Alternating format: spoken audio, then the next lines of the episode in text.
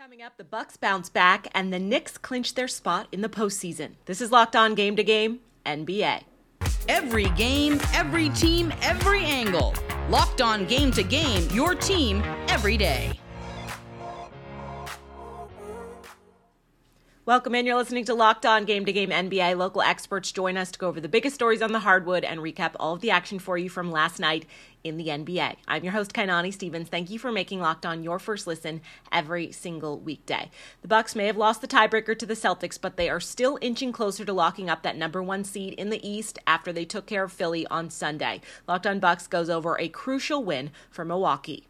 After a disaster against Boston a couple of nights ago, the Bucks bounce back against the Philadelphia 76ers and pick up a really, really important win on the road to clinching the number one seed. My name's Kane Pittman. I'm the host of the Locked On Bucks podcast.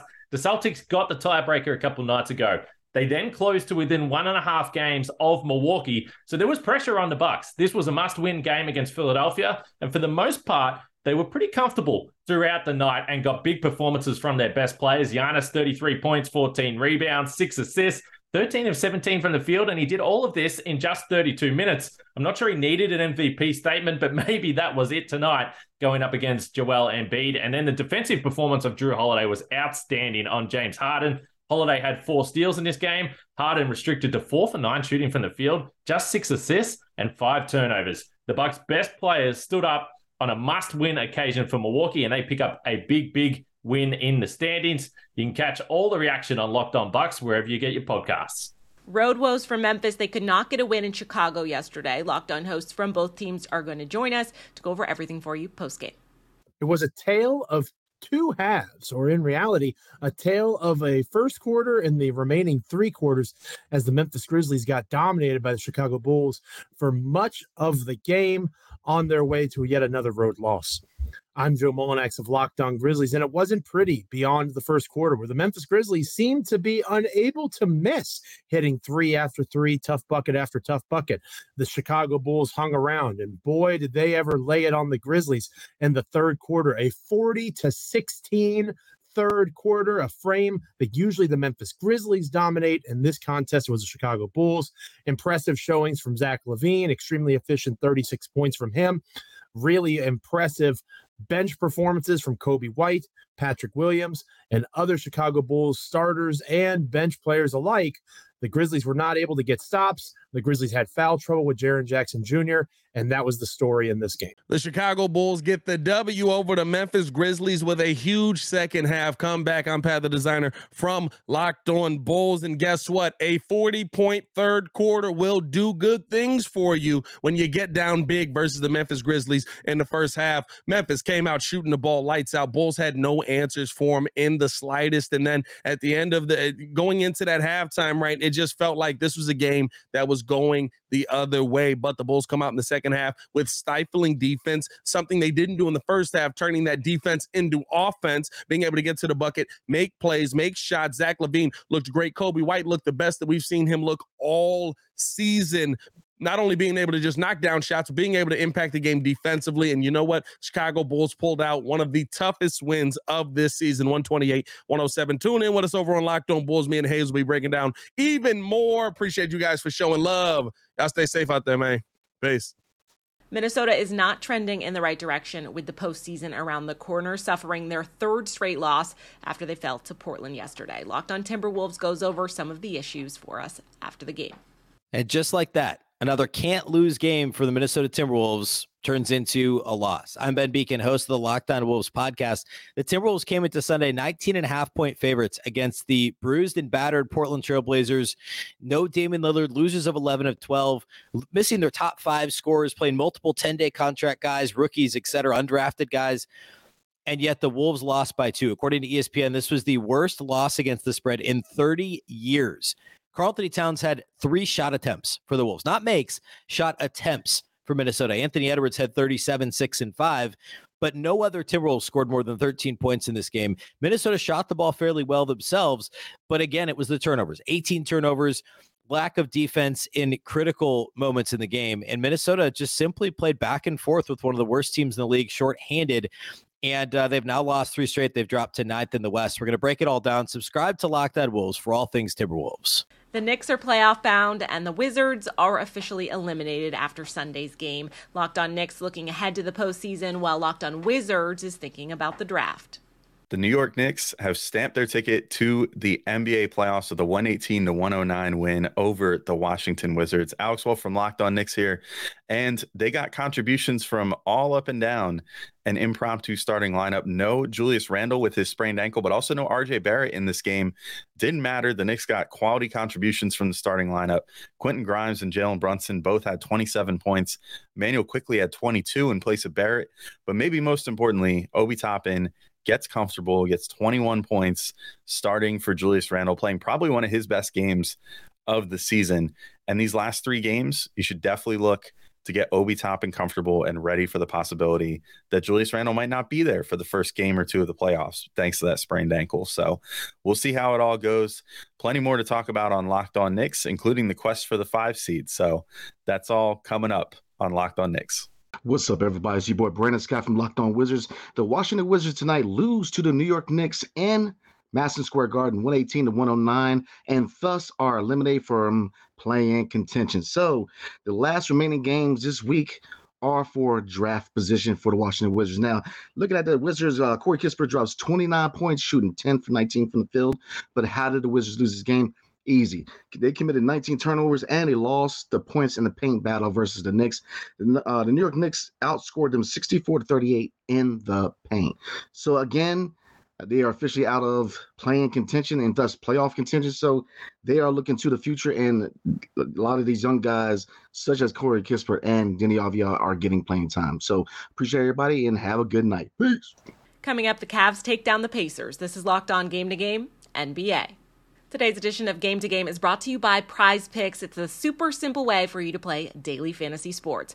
What you do is you pick two to six players. If they score more or less than their Prize Picks projections, you can win up to 25 times your money on any single entry. You're not competing against anybody else, just against those projections. So, what you need to do is download the Prize Picks app or go to prizepicks.com to sign up and play daily fantasy sports. First time users get a 100% instant deposit match of up to $100 with the promo code locked on. If you deposit $100, Prize Picks will give you 100. If you deposit 50, Prize Picks will give you 50. So don't forget to enter promo code locked on at sign up for an instant deposit match of up to $100. Welcome back. You're listening to Locked On Game to Game NBA. I'm your host, Kainani Stevens. Thank you again for making Locked On your first listen every weekday. In a game that looked like neither team really wanted to win it, the Mavericks and Hawks went into overtime before they settled things. Atlanta coming out victorious. Locked On Mavericks and Locked On Hawks are in to try and explain exactly what went down in Atlanta. Is it over? Is it done? Is the Maverick season done? Can we just say that it's done? I don't know if I can go through something like that again. Nick Angstadt from the Locked On Mavericks podcast here. The Dallas Mavericks fall to the Atlanta Hawks 132 to 130 in overtime. Could have been two overtimes if not for a late foul insanity in this game over and over and over again. The big story for the Dallas Mavericks, besides the season essentially being over at this point, is that Christian Wood, JaVale McGee, Josh Green, Luka Doncic and Kyrie Irving were part of a lineup that played for about 14 minutes straight at the beginning of the fourth quarter, all the way through overtime. And that lineup had only played they'd only played lineups with, with JaVale McGee and Christian Wood together for like 43 possessions this year. So we've barely ever seen that lineup, and it was in there to basically try to save the Mavericks season. They just couldn't come up with it. Bunch of reasons why, but the Dallas Mavericks are done. Hello, friends. My name is Brad Rowland. The Atlanta Hawks emerged victorious in overtime over the Dallas Mavericks on a Sunday evening, 132 to 130 in a game that neither team seemingly wanted to win down the stretch. The Hawks led by 15 points in the second half before giving it all away. Dallas had chances to win the game in regulation and then again in overtime, but the Hawks did just enough to get over the finish line and get back to 500 for the season as the Hawks live in that 500 range for the year. It was uh, clutch performances in some respects for the Hawks. Defensively, had a pretty good night on the whole, holding Luka Doncic to 22 points for Dallas.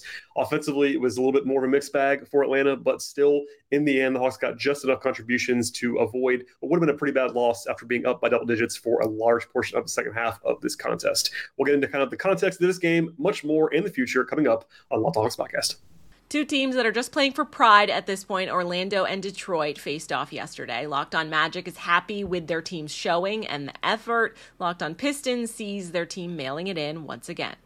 This is Philip Rossman-Reich, the host of Locked On Magic, and on some nights in the NBA, everything just works. But to make everything work, you got to do everything the right way. You got to move the ball. You got to make shots. You got to defend at a high level. And for the first time in a really, really long time, everything just worked. The Orlando Magic took care of business, defeating the Detroit Pistons 128 to 102 uh, in a game that was never in question. Yeah, maybe they were a little rough defensively in the first quarter, but then they buckled down defensively and outside of uh, some whistle happy refs. In the second, the Magic dominated the game, leading by as much as 25 in the first first half, and never really letting this game get anywhere close. We all know the Pistons are not a team to be hanging your hat on and cheering on a huge win. They're struggling right now, just winning, what, just losing 19 of their last 20 games, and now 20 of their last 21. But to win like this for a young team, to do it without any question, without any doubt, no one's going to complain about that either. Another blowout loss for the Detroit Pistons, this time to the Orlando Magic. Host of Locked On Pistons podcast, Kook Hill here. Just three more games to go in this terrible season that was the Detroit Pistons season. It's it's been tough. Actually, four games to go in what was this terrible season. Um, the Pistons. I mean.